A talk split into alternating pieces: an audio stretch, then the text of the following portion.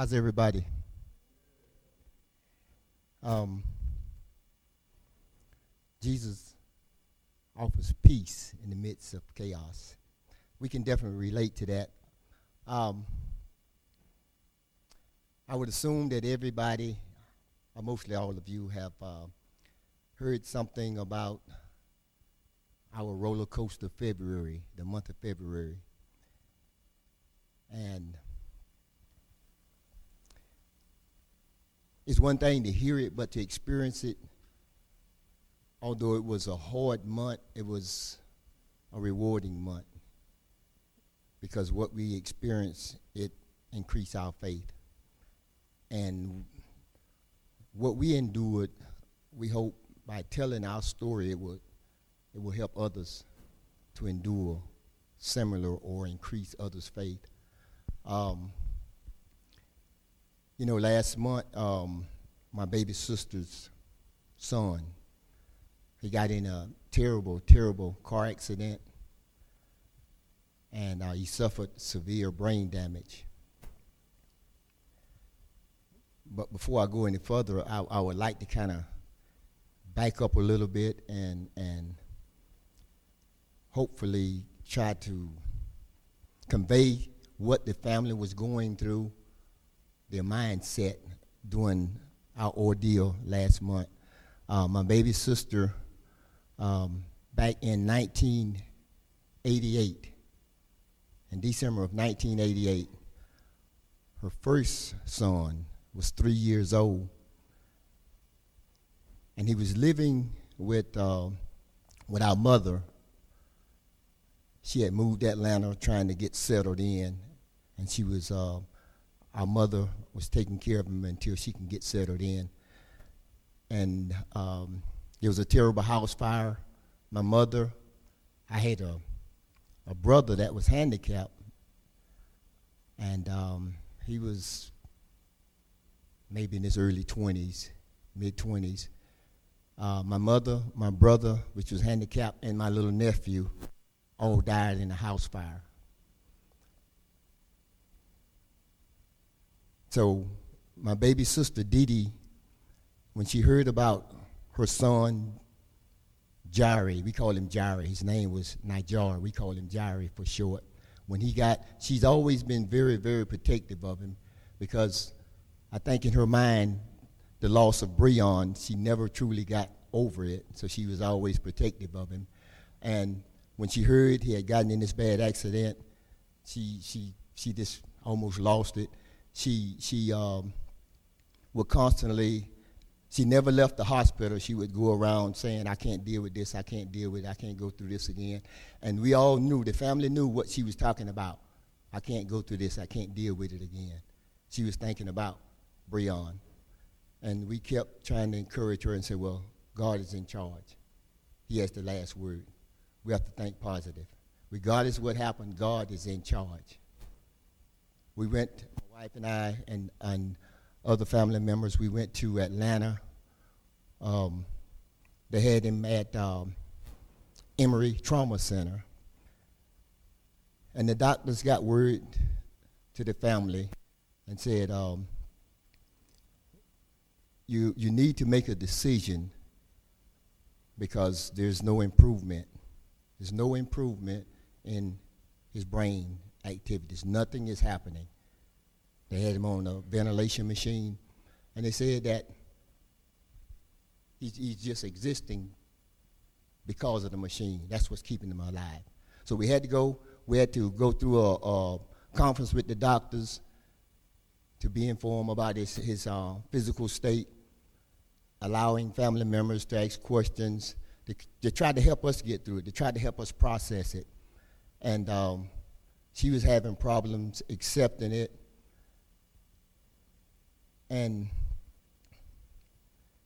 just by what the doctors were saying, they were already saying he's gone. But they didn't come out and say that. They kind of said it in a roundabout way.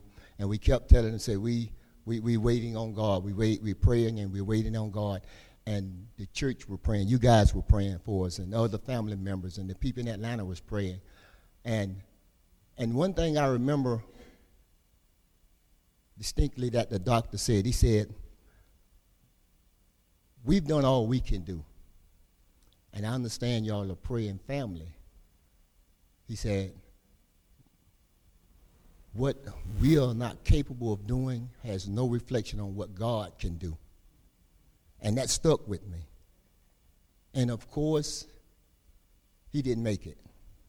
He didn't make it. And my sister, Dee Dee, she kind of flipped out. She, she, it was hard for her to handle it. And, and we could all understand that.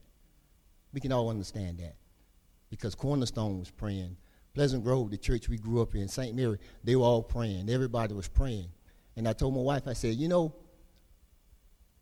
we need to understand that when we pray and we petition God for things, for whatever we have need of, sometimes the answer is yes. Sometimes the answer is no. And then sometimes the answer could be wait a while. That time it was no. It was no. So before we can, uh, uh, when, we, when we left the hospital in Atlanta, we were coming back to Thomasville, my wife and my two older sisters, and we are trying to process this. We're trying to process it. Where do we go next? We get back to Thomasville, and before we can have the funeral, which was scheduled that Saturday, we get word Wednesday that her brother, Roosevelt, had a massive heart attack before we can have Jari's funeral. So it was kind of like running into a brick wall and it gives you the point, it gets you to where you just wonder what's happening. You're just dumbfounded. You don't know what to say. But just pray and ask God to see us through it. We planned the funeral for that Saturday. Now, when her brother Roosevelt. His wife's name is Angie. When we got the word he had had a massive heart attack, by the time um, he was found, he was over at a, a, storage facility. By the time they found him, the um, ambulance got there and they tried to revive him, but they couldn't find a pulse. We were told later on that it took 30 to 45 minutes before they can get a pulse. And we all know what happens during that length of time. The doctor said it was just like a person being underwater for 45 minutes.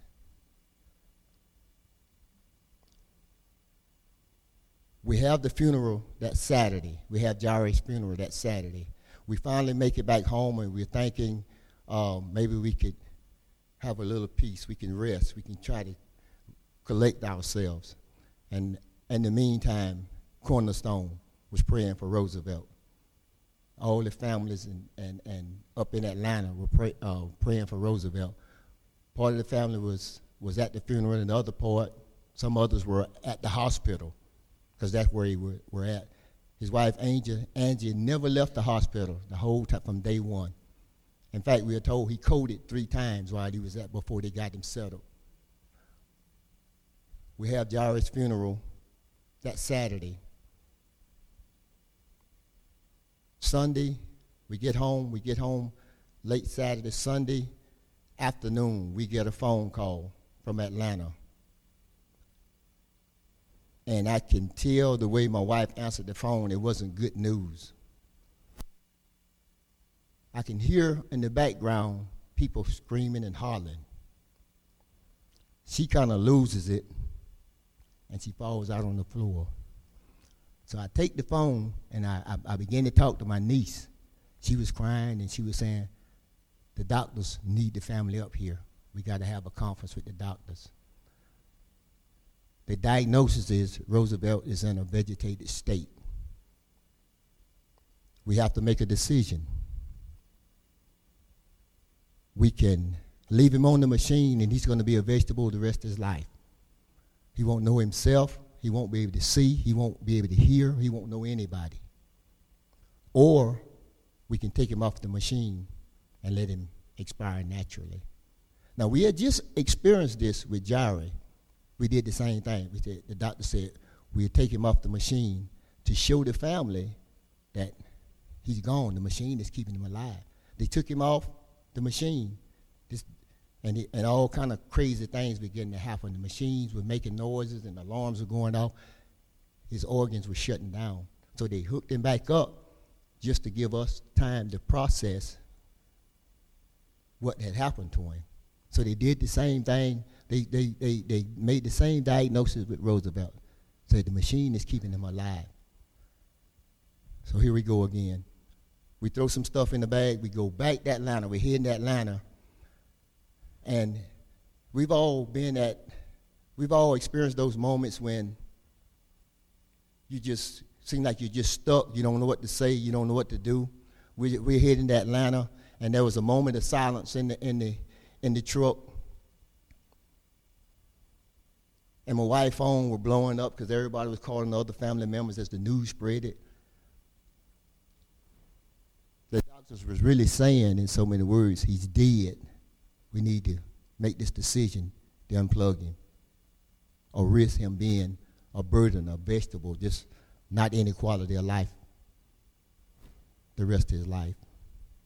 And I told my wife, I said, well, just, just turn your phone off because everything you're receiving is negative and it's getting you upset. We'll just have this, this time with God. We'll meditate. We'll just pray about it because God is in charge. He always has the last say. Regardless of how dark things may appear, he always has the last say. We're riding Atlanta. And in the back of our minds, we're thinking, well, we get ready to plan for another funeral. That's the way we are by nature as humans. There's hope, but there's also reality. We depend on the doctor's diagnosis to a certain degree. But one thing about Angie, her brother's wife, when she got the news from the doctors that it was too much time passed without him having a pulse. So his brain is damaged because it was a lack of oxygen. And you know what she told him? She said, Well, she told the doctor, she said, I don't know what your God told you, but my God say he's going to live, he will not die, and he's going to walk out of this hospital. So we head in Atlanta. When we get there, we get the news. We get the news that he had moved his thumb. All before, it was no positive sign of brain activity. It was no positive sign of anything. And like I said, there was some family there around the clock. We slept out in the hallway, on the couches, wherever we could find a spot. And my other sister-in-law, Pre, they would constantly take a break, and the nurses were right next door where they could see through a, through a glass. And, and they would constantly just talk to him. Whether he, whether he thought he heard us or not, they would talk to him. And the doctors would come in, the nurses would come in periodically. They would check on him, nothing. And she called him. She said, Roosevelt, this is Pre. If you can hear me, move your hand. Move your move your hand, move your thumb. And she said he got a she got a slight response. He moved his finger. She ran and she got the doctor, got the nurse rather. And when the nurse came in, which is something they normally do, they would call the individual, Mr. Barnes, if you can hear me, they would they would give him a command to do something. And she gave him a command. If you can hear me, blink your eyes.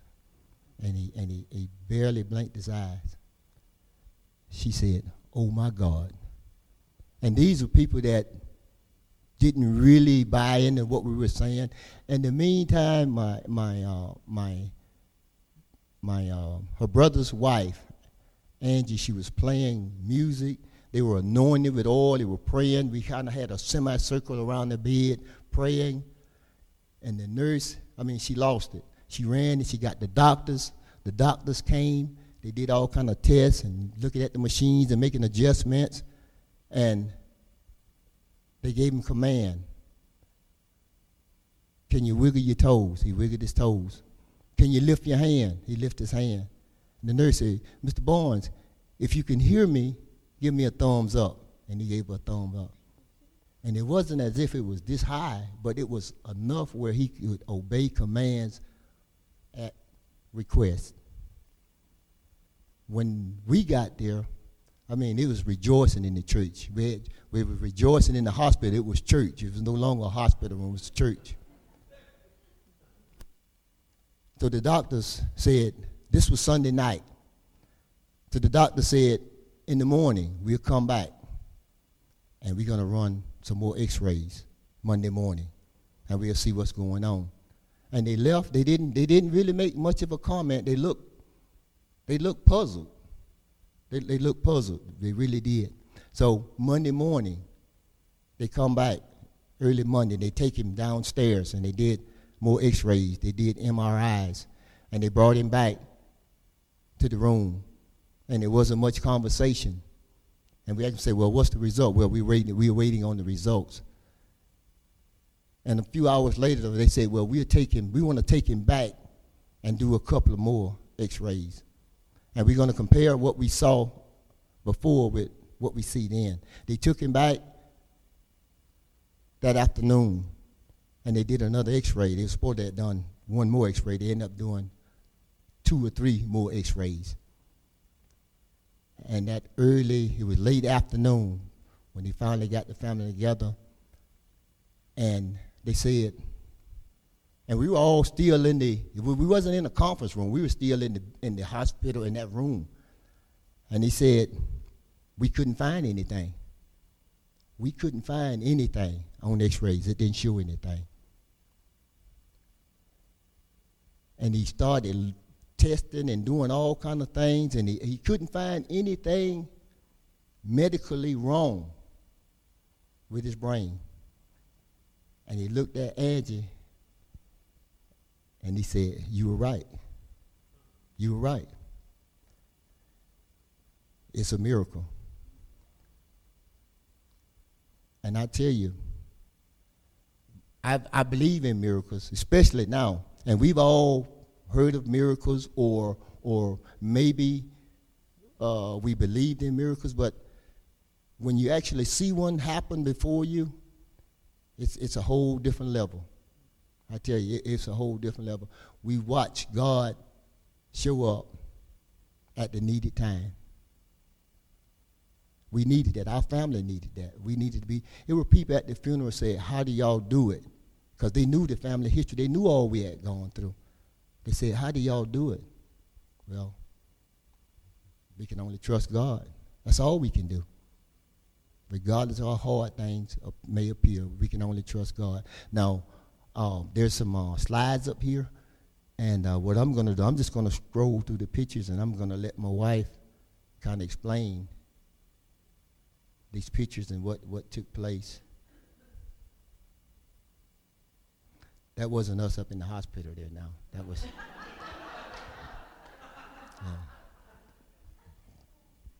I had to specify to Jason. I said, "This is this was a cruise we was on. This is the only picture I had, you know."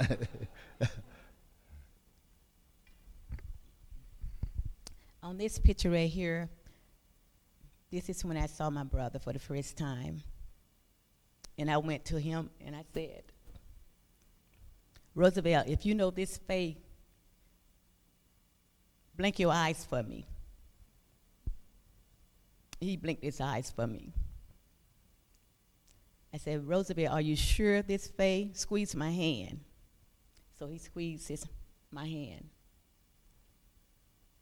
On this picture here, he had went to, th- well, on this picture right here, they was taking him off the life support machine because he was breathing a little on his own. So they took him off to see whether or not he can stay off the life support machine.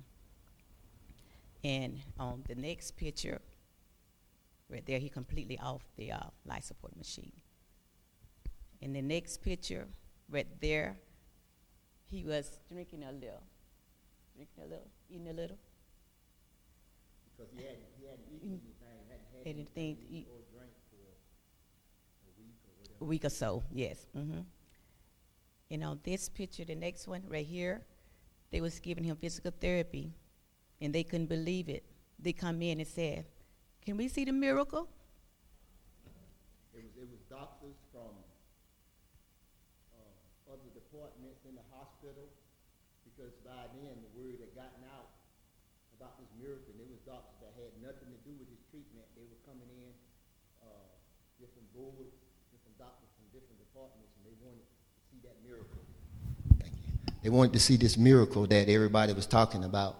So it was um, doctors and nurses from throughout the hospital coming in to see him. And right here, they had put the pacemaker in, and he was on his way home. And God is so good. They released my brother. God released my brother. And Roosevelt's name is no longer Roosevelt to me. His name is Miracle. Mm-hmm. That's my miracle there. Amen. Amen. And, and, and let me say this. Um, I forgot to mention that previously he's had two heart surgeries, and they were done at was it at Shan? Yeah. It was done at Shands, but um, it, it's nothing shy of a miracle. It's nothing shy of a miracle because when you've already had heart surgery, and then you suffer a massive heart attack, and it takes that long to revive you. The only way a person can walk away from that is by the grace of God. It was God. Yeah. It was grace of God. Mhm.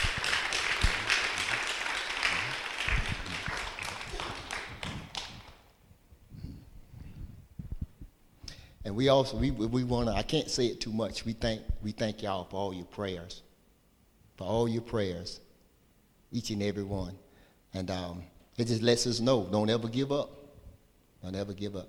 Satan wanted us to give up, but we didn't. Amen. Hey, let's say, give them a round of applause.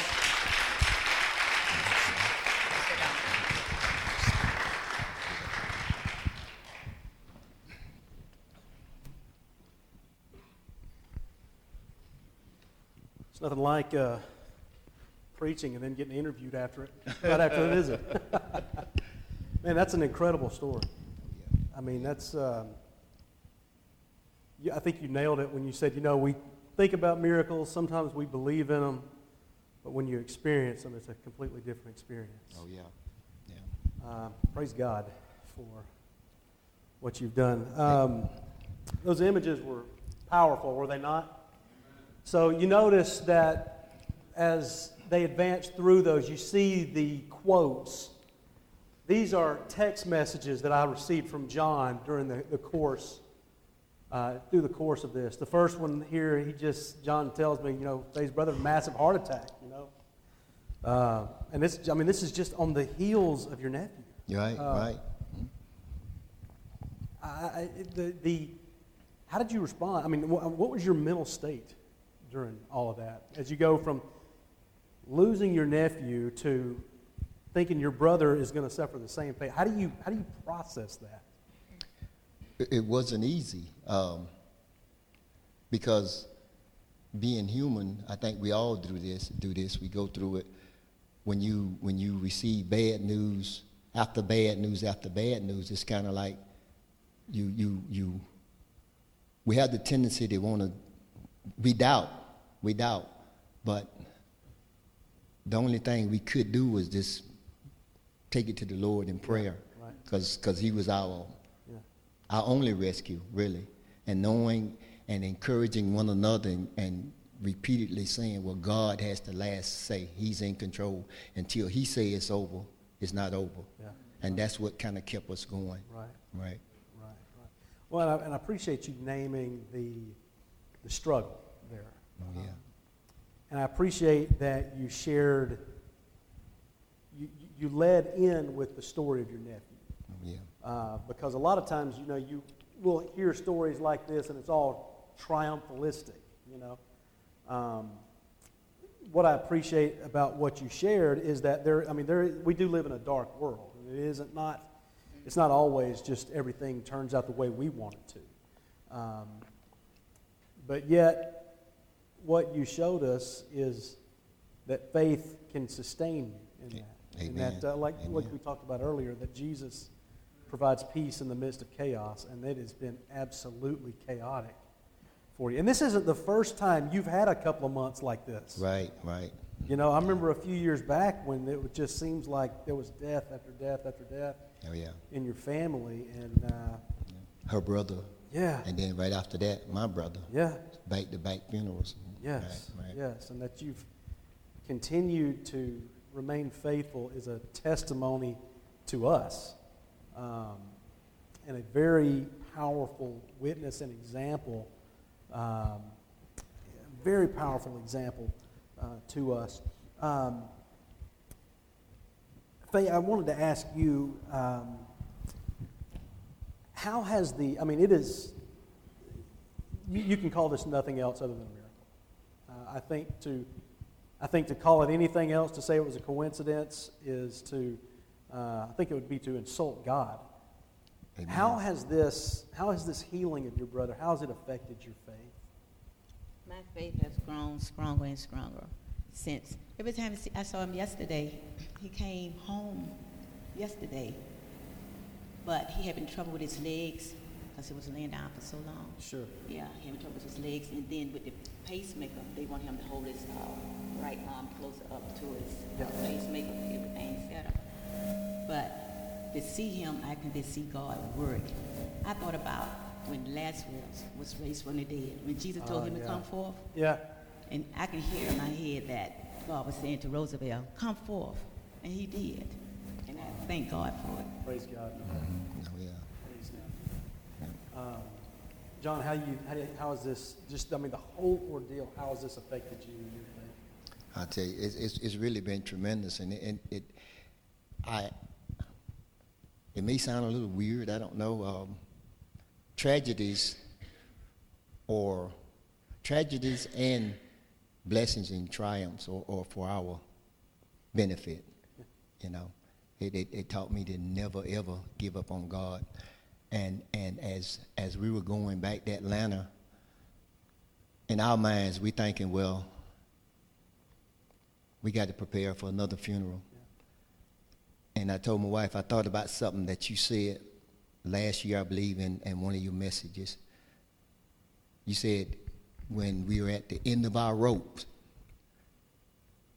that's when Jesus would come in. And I told my wife, I said, well, it looks like we are at the end of our rope, Yeah, but we're not going to give up right. because he knows what we're going through. And it, it's, it's really been tremendous for my faith. Every, every opportunity I get, I try to share it, and, and my wife try to share it with others because we never know what people are going through. Sure, yeah, And the enemy wants us to give up. yeah. He wants absolutely. to give up on God. And, and, and I tell you, don't ever, don't ever give up on God because God would never give up on us. Wow, that's Yeah. powerful. That's, that's a good word. Yeah. That's a great word. Um, told to prepare that he's not going to make it. I mean, Yeah. it's. I mean, this is that's real. I mean, Yeah. that's that's about as real as it gets. From that to that right there and that right there. Yeah, that's amazing. And the, and and, the, and the, the amazing thing about it is when you've just experienced the ident- the same thing. We went up for one conference Sure. with the doctors, and he didn't make it. My nephew didn't make it. So it's easy to say, well, he's not going to make it Sure. because you know the brain is so important. It tells the it, everything the body does. It has to be processed by the brain. So Satan kept whispering in our ear, he's not going to make. it, He's not going to make it." But we didn't give up. Absolutely. You know, one of the things that, that really struck me is as you were, I think you said you were traveling to Atlanta, Faye, your phone was just going off constantly, just negative, negative news, that you had the, um, just the, the wherewithal the, within yourself, maybe a prompting of the Spirit or something to say, we have to just shut this off and we need to just spend time meditating.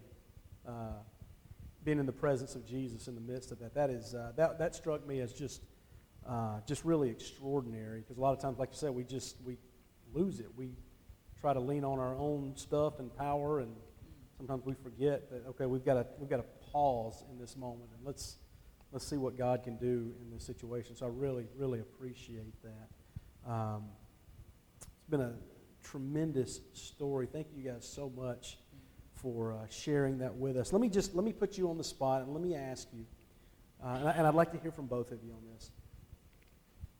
What's a final word that you would say to us? Because we're all going to experience something either like this, the loss or tragedy in, in some way, shape, or form. What would you say um, as, a, as a husband and wife team, lovers of Jesus, followers of Jesus? What would you say to the rest of us in the midst of that kind of chaos? What, what word would you leave us with? Run to Jesus. Run to Jesus. Wow. Fall down on your knees and tell him about it. He already know about it.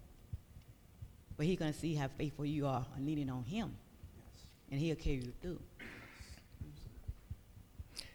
I would just like to point out that it's not easy to do.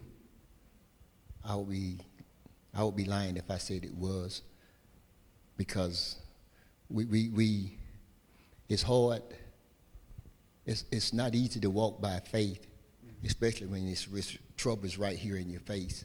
So, since, and, and I try to live by this, and I, and I encourage, I encourage others we're to stress to a certain point, but just don't become, don't let stress overcome us to the point where we're to give up. You know, we stress a while. When I find myself stressing, I, I, I revert back to, well, God is in control. He's in control because by me worrying, I can't add one inch to my height. I can't, I can't do any, I, so I have to kind of dial it back and say, well, Lord, I, I, I trust you. Regardless of how it ends up, I know you're in charge, and your will is going to be done. Thank you guys so much. Let's, let's give them a hand.